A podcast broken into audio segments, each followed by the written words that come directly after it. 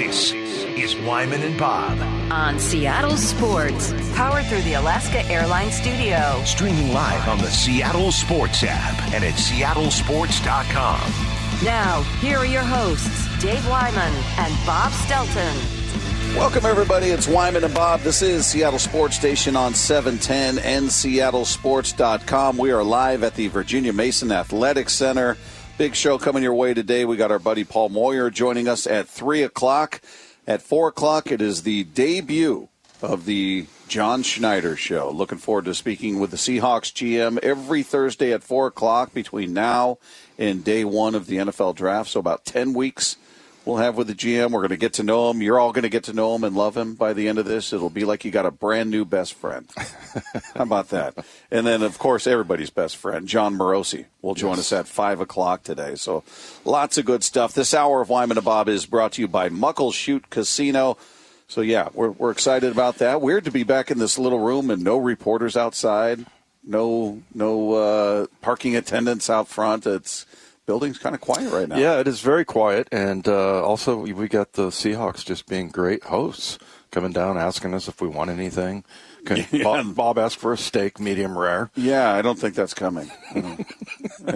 Yeah, they they, they have the best food up there. I know. Man, they, Why can't we do the show from up there? I know. Can we like- move all this gear up to the kitchen? Oh, we'd lose Lefko first of all. well, he's luckily not here. He would be rendered useless.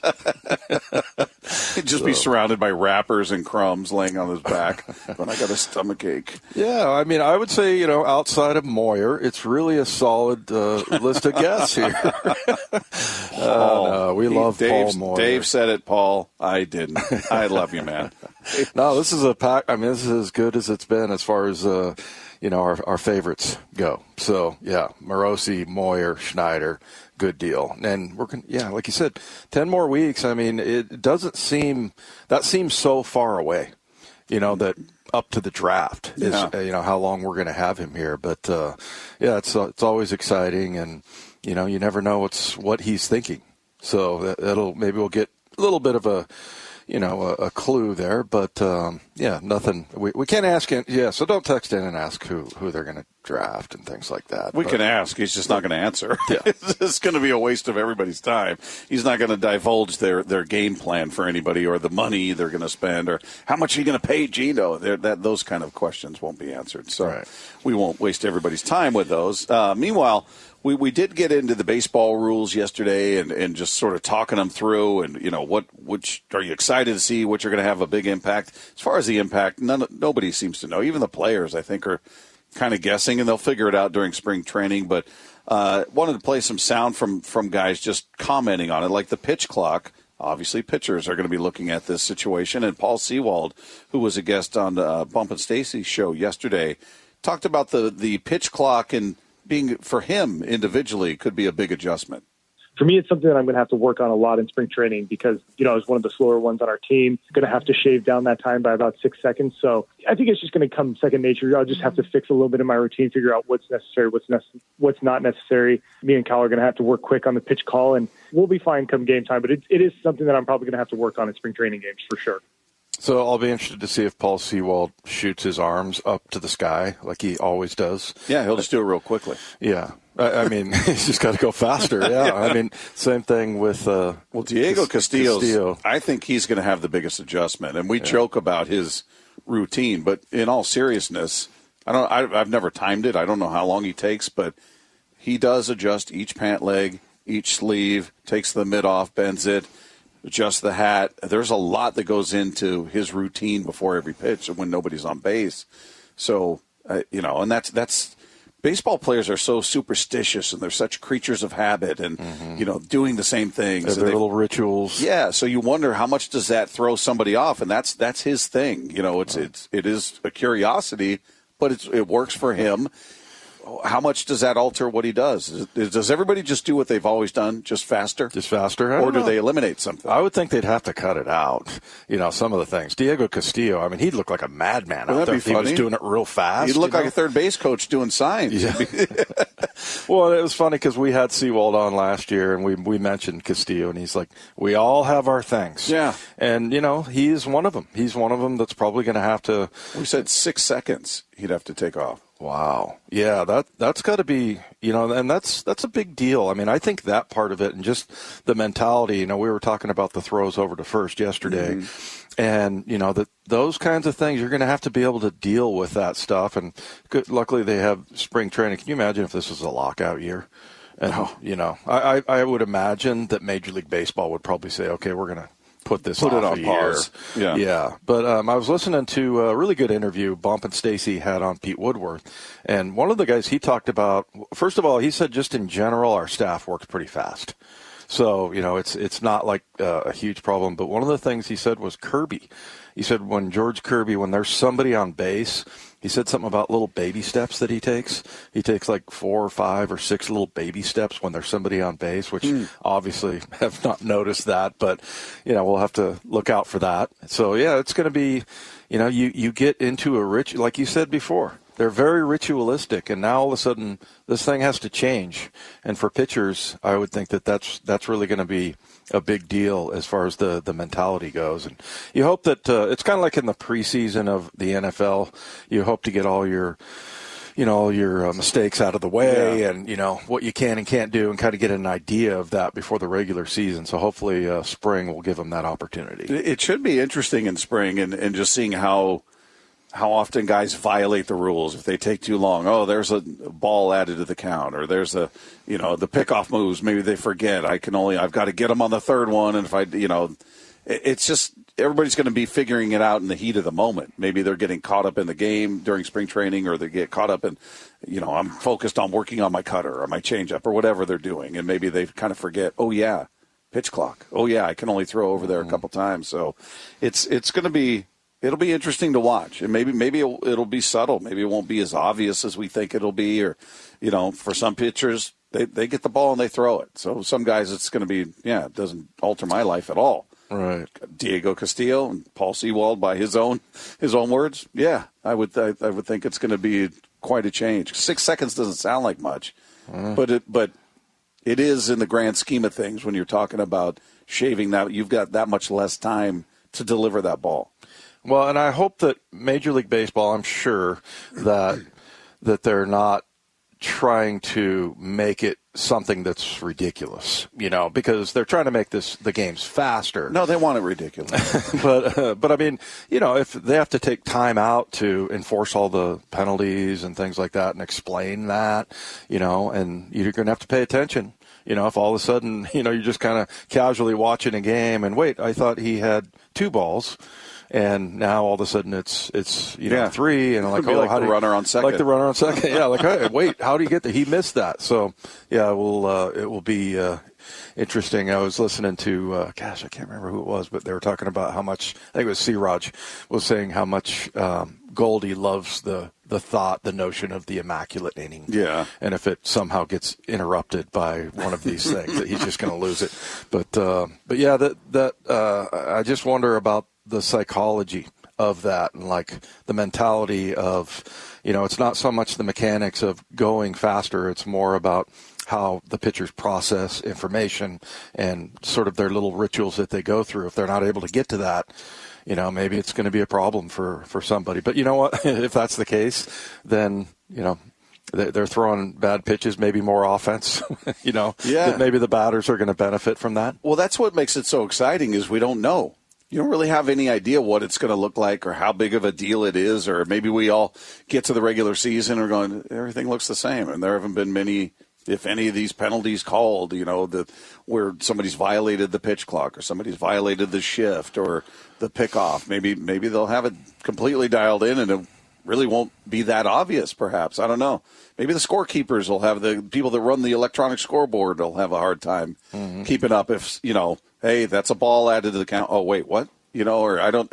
What's that? What are the mechanics of that going to be like? Is there going to be, you know, somebody somebody on the field making sure the guy up there controlling the scoreboard is is on the ball and paying attention that hey this guy just violated the pitch clock so now the the ball has been added to the count here i don't know it's gonna it's there's there's a lot of a lot of aspects to it that that we can guess on but until we see it it's it's gonna be it's gonna be an interesting conversation but Yeah, and I wonder if, like the, the in that case that you were just uh, talking about, the scenario where they add an extra ball or whatever, are they going to signal to everybody to kind of let them know, Yeah. you know, or do they just go, nope, that's a violation, and yeah, maybe it subtle? I don't know if maybe the scorekeeper up there has, has got some sort of device hooked up to the ump, and the ump say, "Hey, add a ball to the count," or add a strike, or whatever's going. I don't know, or maybe it is a big giant. They'll have the the you know those glowing sticks that you bring in airplanes with. They'll do that.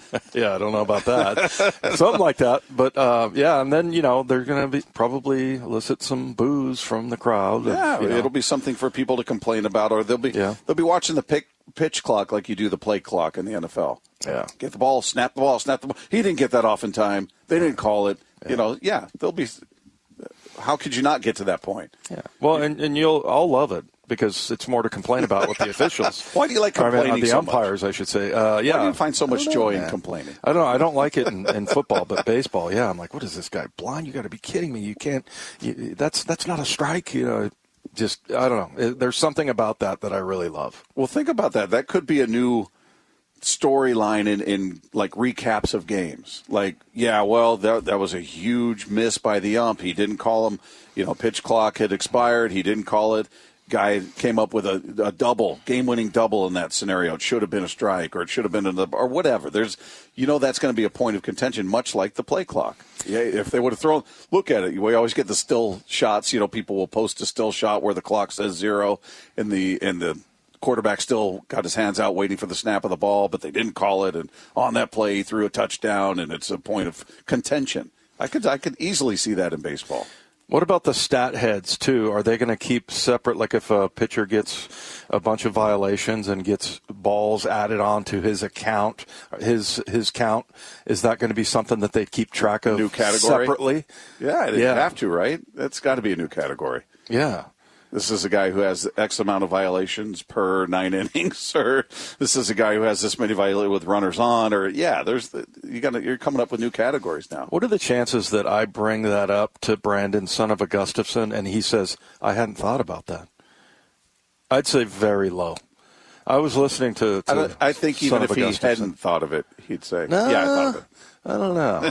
I don't think so. That sounds like something Lefko might do. No, I'm kidding, Mike. Lefko, I had it all figured out. Been thinking about this for No, I knew that. I knew that before. Uh, but yeah, no, I was listening to Son of a Gustafson. I went in there. I was like, "Is there anything you don't know about baseball?" Holy smokes!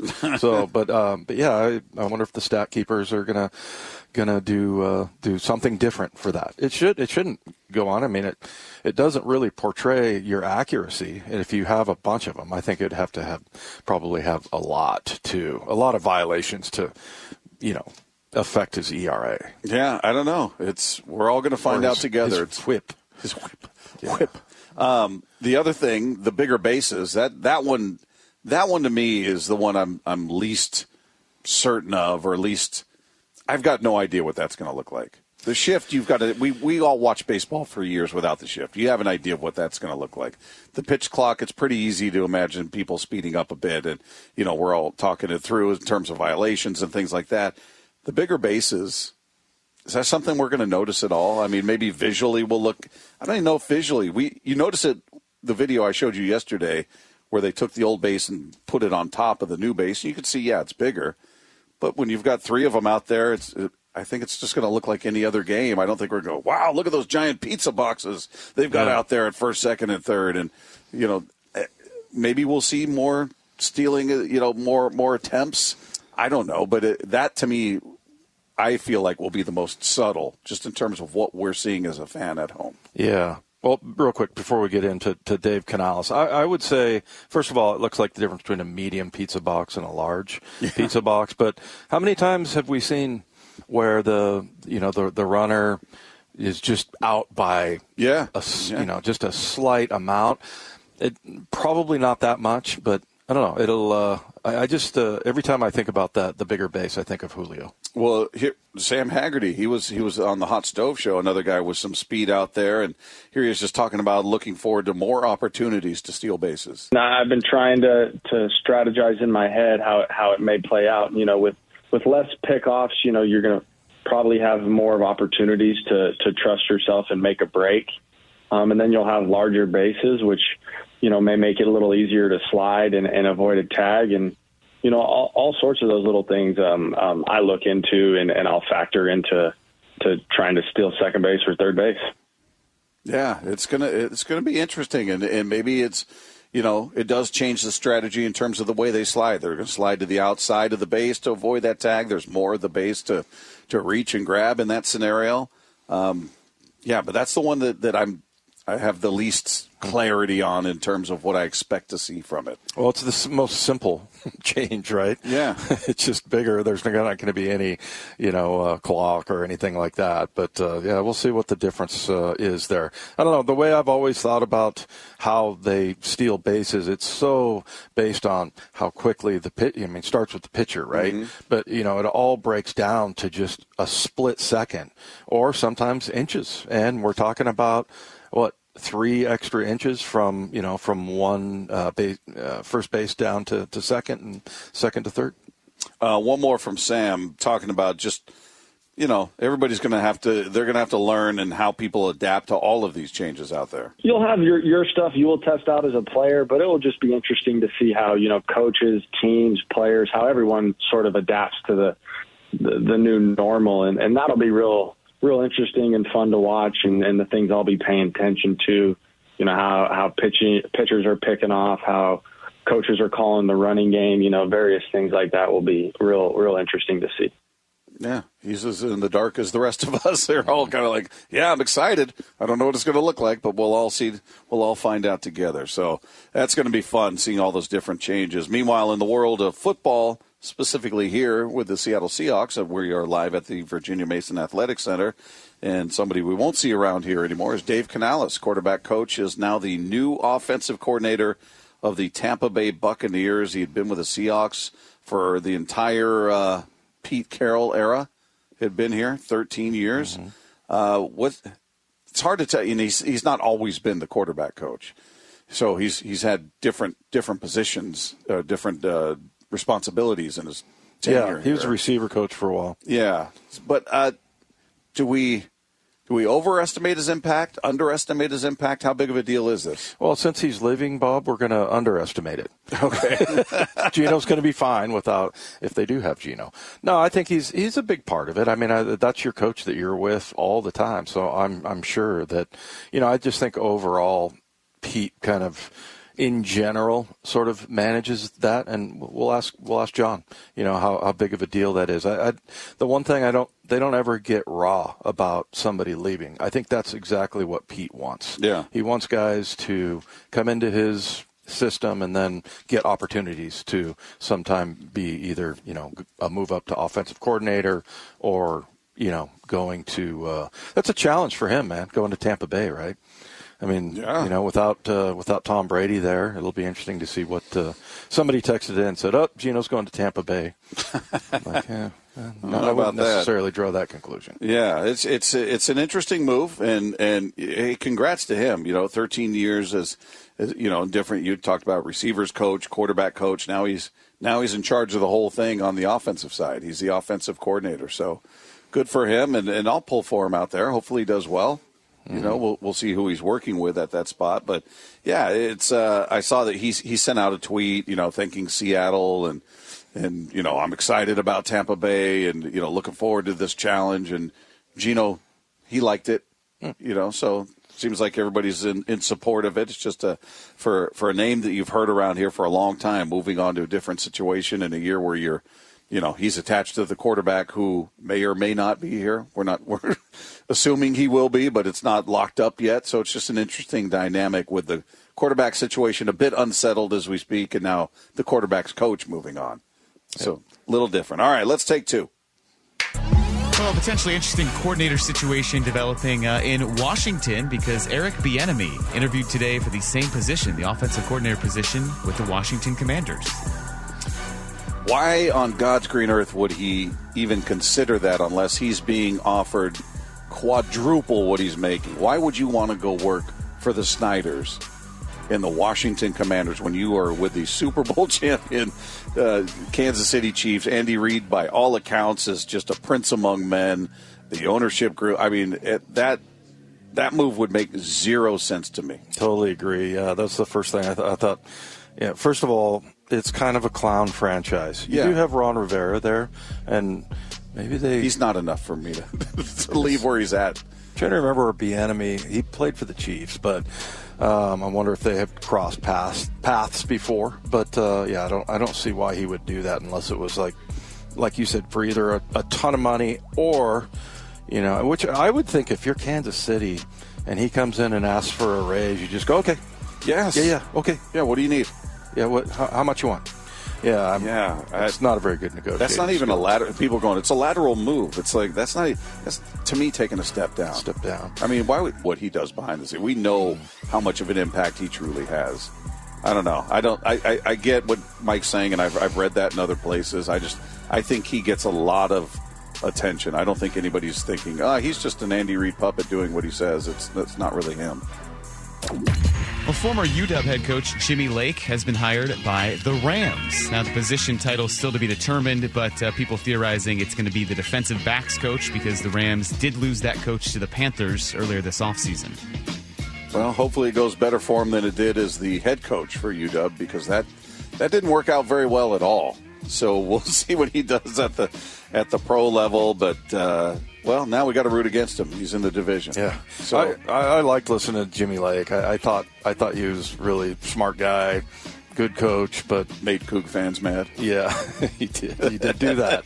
So, but we'll be rooting against him. Sorry, Jimmy, because uh, now he's the Rams defensive back coach. He's got some some good ones there. Jalen Ramsey to work with.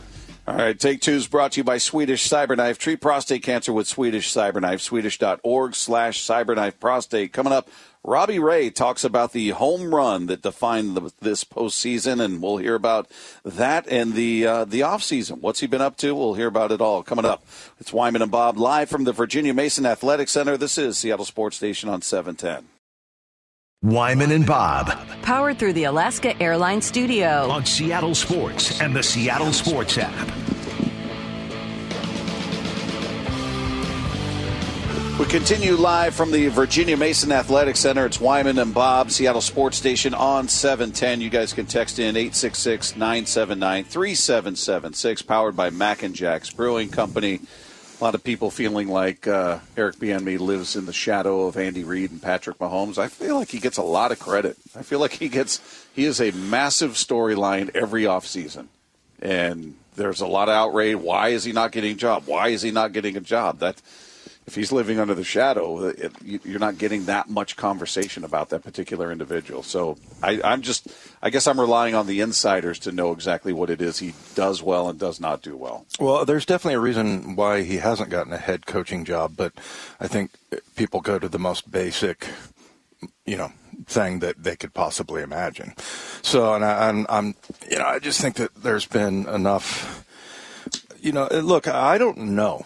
Okay, obviously, but I'm speculating that I had a really good coach in Tom Catlin. We were talking about, I've told this story before. He knew that he wasn't a head coach, didn't really want to be a head coach, and actually got offered uh, to interview for a head coaching job. He turned it down. So you know, I mean, I think maybe he's happy there. As you said, you can pay your coaches as much as you you, you want. Maybe he gets paid really well there in Kansas City. So. Yeah, I don't. I don't know if uh, maybe he rubs people the wrong way. Maybe he's not super polished in these interviews. You know, maybe he sounds too much like a 1980s, you know, Joe Sellers type of coach. Joe Sellers, the uh, head coach of the state champion Worcester Colts, Bob. I'm sure all those on the inside know who I'm sure is. everybody knows who that is. uh, but yeah, I mean, uh, there's there's lots of reasons uh, that could go into you know why he hasn't. But you know, he's he's interviewed a number of times and hasn't gotten them. So he's gotten the opportunity, he just hasn't gotten the job. Yeah, and I would assume if he's taking all these interviews, he does want to be a head coach. I don't, I don't know why he would go through that process of being you know, being a storyline the way he has been for a number of se- off seasons now. If he didn't have any interest in it, Yeah, that's he, true. He could stand up and go, "Hey, guys, I appreciate Yeah. you having my back. I don't this. I love what I'm doing. I don't have a desire to do anything else." Yeah. Well, and that was the difference between him and Catlin. Catlin, he knew he didn't Yeah. want to be, and maybe he doesn't. He, he he really does want to be, but maybe he doesn't have you know the organizational skills, things like that. Uh, switching back to baseball, though, uh, Robbie Ray out there, uh, pitchers, catchers, reporting for spring training and position some position players out there as well. Uh, but he was on with Brock and Salk talking about few different things, and here he is just discussing how he felt the, his season went with the Mariners last year. Uh, you know, there were some really positive things, and then some things that you know came to light that were, you know, I felt like I made some adjustments, uh, and I felt like I did a really good a good job of making in-game adjustments and making you know mid-season adjustments and really turning some things around. Obviously, earlier in the year, um, had some trouble. You know, it was like that one inning. It seemed like it always killed me, and I felt like you know as the the the season went on, I was able to kind of limit that one inning and and kind of nail some things down. And um, but yeah, I think overall, you know, it was kind of a year of you know just seeing how adaptable I was able to be. Yeah, he's. I mean, listen, Robbie's got good stuff. He had some moments that weren't great, but he had some moments that were really great. So I, I think it was an adjustment year. Obviously, we're all living with what happened in the postseason, which was not great with him. Um, but that's a that's a guy I've just got a level of faith in that he's going to get it figured out. And, and we'll see. We'll see what he looks like out there. But I think a year under his belt, seeing him in that in that clubhouse after that game where he was just kind of sitting there going, and he was saying out loud, "I don't want to take the uniform off. I don't want to take it off." I mean, that's a guy that you, we always talk about. Guys, do they love playing the game? Do they love playing football, or is it just the job that they're good at? He's a guy who I just get that impression. He just loves being a baseball player. Agreed. Yeah, and you know we heard a story about him wanting to talk to the team and be one of a leader, but also have the sort of wherewithal to know that I'm a pitcher. You know, do, do pitchers typically, and apparently, and I hadn't even thought of that, but apparently pitchers don't regularly get up, and you Yeah. know you have to have you have to have a lot of sway, and I think he he does in that clubhouse just because you know where where he came from and just his level of intensity and. uh yeah, remember we, we couldn't wait to see the tight pants. Well, tight pants are kind of, I don't know. I don't, I don't, I don't, I don't really want to see anybody in tight pants. You couldn't wait to see him. No, but uh, the the grunting Yeah. part of it, that was the part. But uh, yeah, you know, he puts everything into it. I think that's a great way to put it. And we, you know, John Schneider says this all the time about football players. Some guys love being a football player, and some people love playing football. Mm-hmm. And those are the guys that uh, you're, you're looking for. Uh, he did talk about. We talked about how things in the postseason did not go the way that anybody wanted to see them go, especially with Yordan Alvarez up at the plate in the ALDS. Here he is talking about giving up that shot. Yeah, I think uh, you know, for me, we talked about leaning on the fastball, trying to run a, a two seam up and in under his hands, and you know, it, you know, it happens. Uh, you, you you miss your spot, and uh, game's over. You know, it's it's something that you know I'm not used to being in that situation. Obviously, being a starter, so it was it was a little tough for me to deal with, and but I you know had a great group of guys around me that just helped me kind of process that, and um, but yeah, I mean, it's it, it gets magnified because it's playoffs, but you know, guys miss their spots, guys hit walk off homers all year, and so like for me, it was just like it was kind of eye opening to see you know what a a reliever, what a closer kind of has to go through on a day in day out basis. Yeah, he he got a taste of the the finality of it as a as a closer. He came out of the bullpen, which he's right. It's that that's not his role. He's a starter. You know, kudos to him for being a guy that steps up to the manager and says, "Hey, Skip, if you need me, I'm ready to go." Mm-hmm. And you know, Scott, to his credit or detriment, leaned on him, and it didn't work. He missed his spot, and Alvarez parked it. I mean, it just it does happen, but he's it, it is it's interesting to hear that because you don't really consider that as a starter. Yeah, you give up home runs and you're you're probably cursing yourself or you know I can't believe I missed my spot, but the game's not over. Mm-hmm. You're still in there. Yeah, you might be getting your tail kicked, but there's still opportunity to win that game. That The That's fin- it. Finality. yeah, just Yeah. it's just a different mentality you you you go in there with as a reliever versus a starter, and it's just interesting to hear him bring that out when you you didn't really consider that. Yeah, I never, I never really thought about it either. And you know, you have to have a totally different mentality. And I, I would say, namely, you have to have a, a, shorter memory when you are in the bullpen because, yeah, you're the the game is on the line. you know, he could give up something in the third or fourth inning that maybe ends up losing the game for him, but doesn't feel like that at the time. Yeah, yeah. In that moment, I can correct it. I can come back. All right, right. now I'm now I'm ticked. Now I'm t- now I'm focused. Now I'm dialed. Whatever. He's got a chance to sort of kind of make up for what just went wrong. And in that scenario, you got no chance. That's it. Your chance just left the park. Yep. So, and oh boy, that that was such a meatball. That was just such, he did miss his spot. He missed it over the heart of the plate. I mean, it was just right in that loop zone, just crushed. It, that one hurt. That one hurt. But I wonder what Yordan Alvarez was thinking when he saw that. Was he? Was he? You think he was like a split second going? No. I think. I think they really. I think they zoomed in and there was a little drool coming out of his mouth right there. He just started salivating as soon as he saw it. But yeah, not a good pitch, and and he did what big league players do. He he crushed it. All right. This hour of Wyman and Bob is brought to you by Muckleshoot Casino. Coming up, there's a potential under the radar need for the Seahawks in this draft. We'll get into that next with Wyman and Bob, live from the Virginia Mason Athletic Center. This is Seattle Sports Station on 710. Wyman and Bob. Powered through the Alaska Airlines Studio. On Seattle Sports and the Seattle Sports app.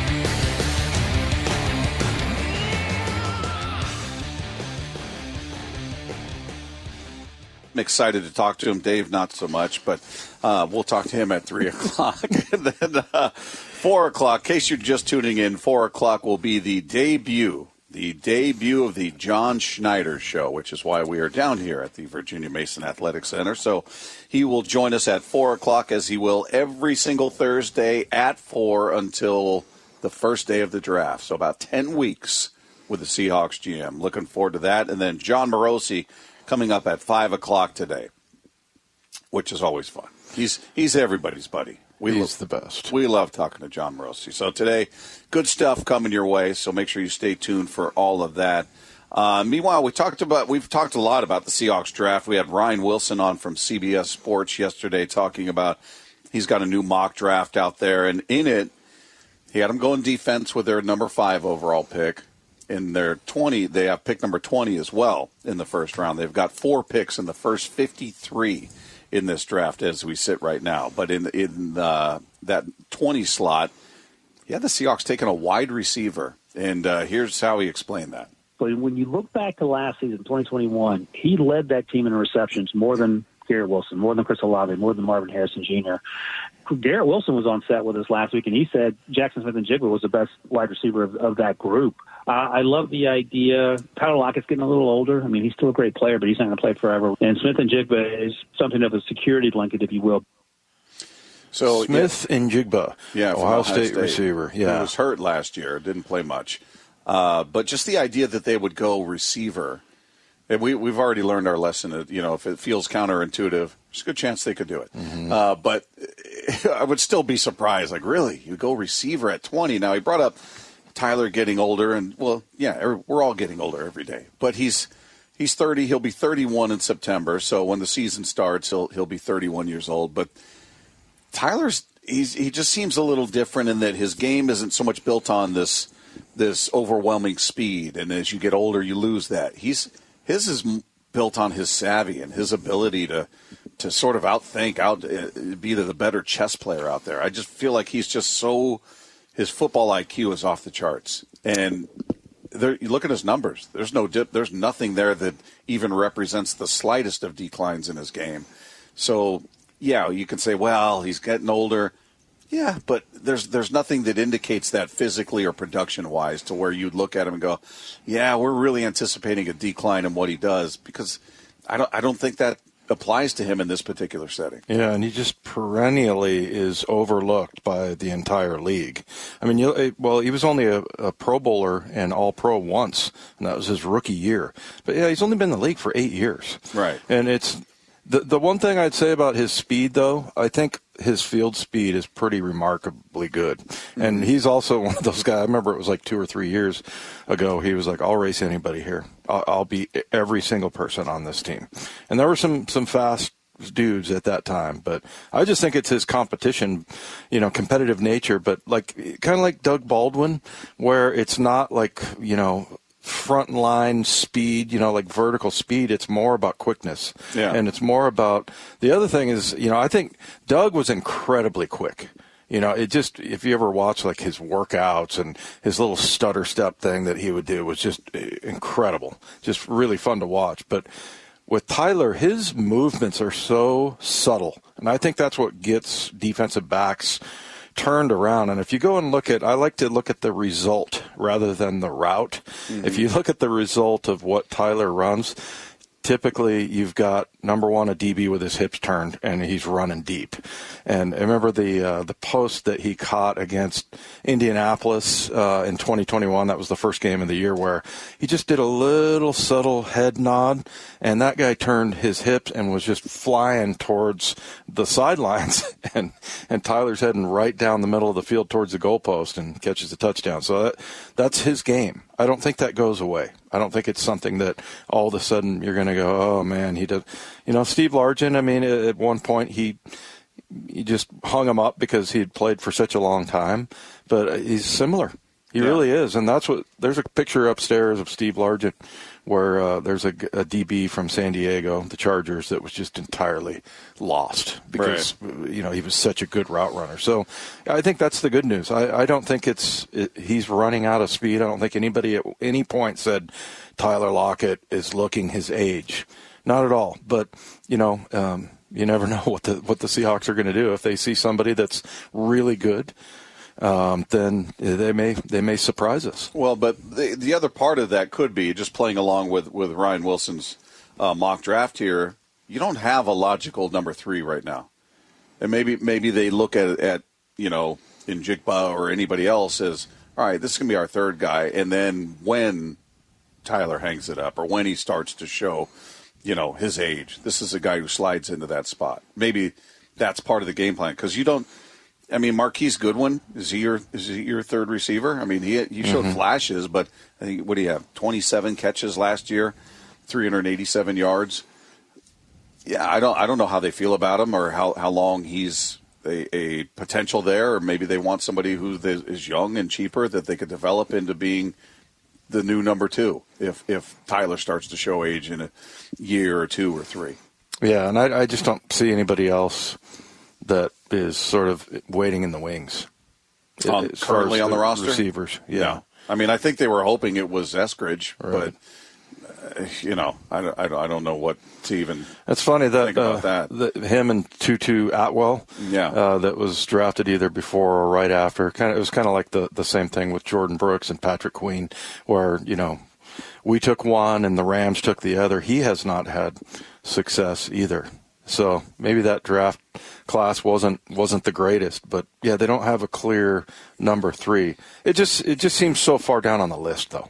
I mean, Yeah, to use a first round pick on. I mean, but maybe they see a talent there. They're like, man, we Yeah. we've got this guy graded, you know, top ten talent. He's there at twenty. We got to take him. what, was Tyler third rounder, second rounder? I know they moved They up. moved up. They moved up. He was one of the, the few that I, I think that they've moved up to get. But yeah, if you look at, um, he was drafted in the third round, and I feel like that's kind of where maybe you could get somebody like that. the first fifty five picks or whatever it is, I feel like those need to be big dudes. Yeah, I mean, DK was the end of the second round. Now there were some injury concerns about it. Wasn't about nobody thought he could play physically. It was just more about injury wise. Is this going to be a liability? Is this guy going to be able to get out on the field? You know, so you, you understood that a bit. But yeah, I mean, your your two wide receivers, you get one at the end of the second round and the other one in the third round, and you could argue they're one of the best you know tandems in the entire league at this point. So yeah, the idea of them spending a first round pick on a receiver when it's not the most certainly not the most pressing need right now because you'd you'd be looking at it as your third receiver. So yeah, I, I, would opt for defense. I would say fill as many of those defensive holes as you can, and if it's for depth initially at linebacker perhaps or whatever it is, fine. But just address what is most pressing and was most problematic last season, which was the defense. So we'll we'll see. We'll see if uh, Ryan Wilson's got some insight there. Maybe maybe that kid's hanging out and John and Pico, we love him. we love him. We can't we can't afford. He's to from pass up. Ohio State. Yeah. Well, receivers. Receivers are okay. Joey not Galloway was an. Ohio State receiver. That's right. So we're going to So- talk to their play-by-play guy tomorrow. Well, not you, Oh, Dave, sweet. but uh, we will. Oh. we can ask him about it. Darn it. Yeah. Well, I'll leave a list of questions. Okay. Uh, oh, yeah. Dave's out tomorrow. Ryan Rowland-Smith will be in, so we'll Ryan will get all the. He's ducking me, man. He doesn't want to work with you. I see that. He's uh, intimidated by you. You hurt his feelings. I don't know what happened. You called him a better looking, younger, better looking version. I, I, That's re- why he wants to work with me. I had a really hard time arguing with that, Bob. He is not. uh, all right, coming up, we'll get we'll get some more draft and uh, free agent insight from our guy Paul Moyer. He's going to join us next here as we continue live from the Virginia Mason Athletic Center. It is Wyman and Bob. This is Seattle Sports Station on seven ten.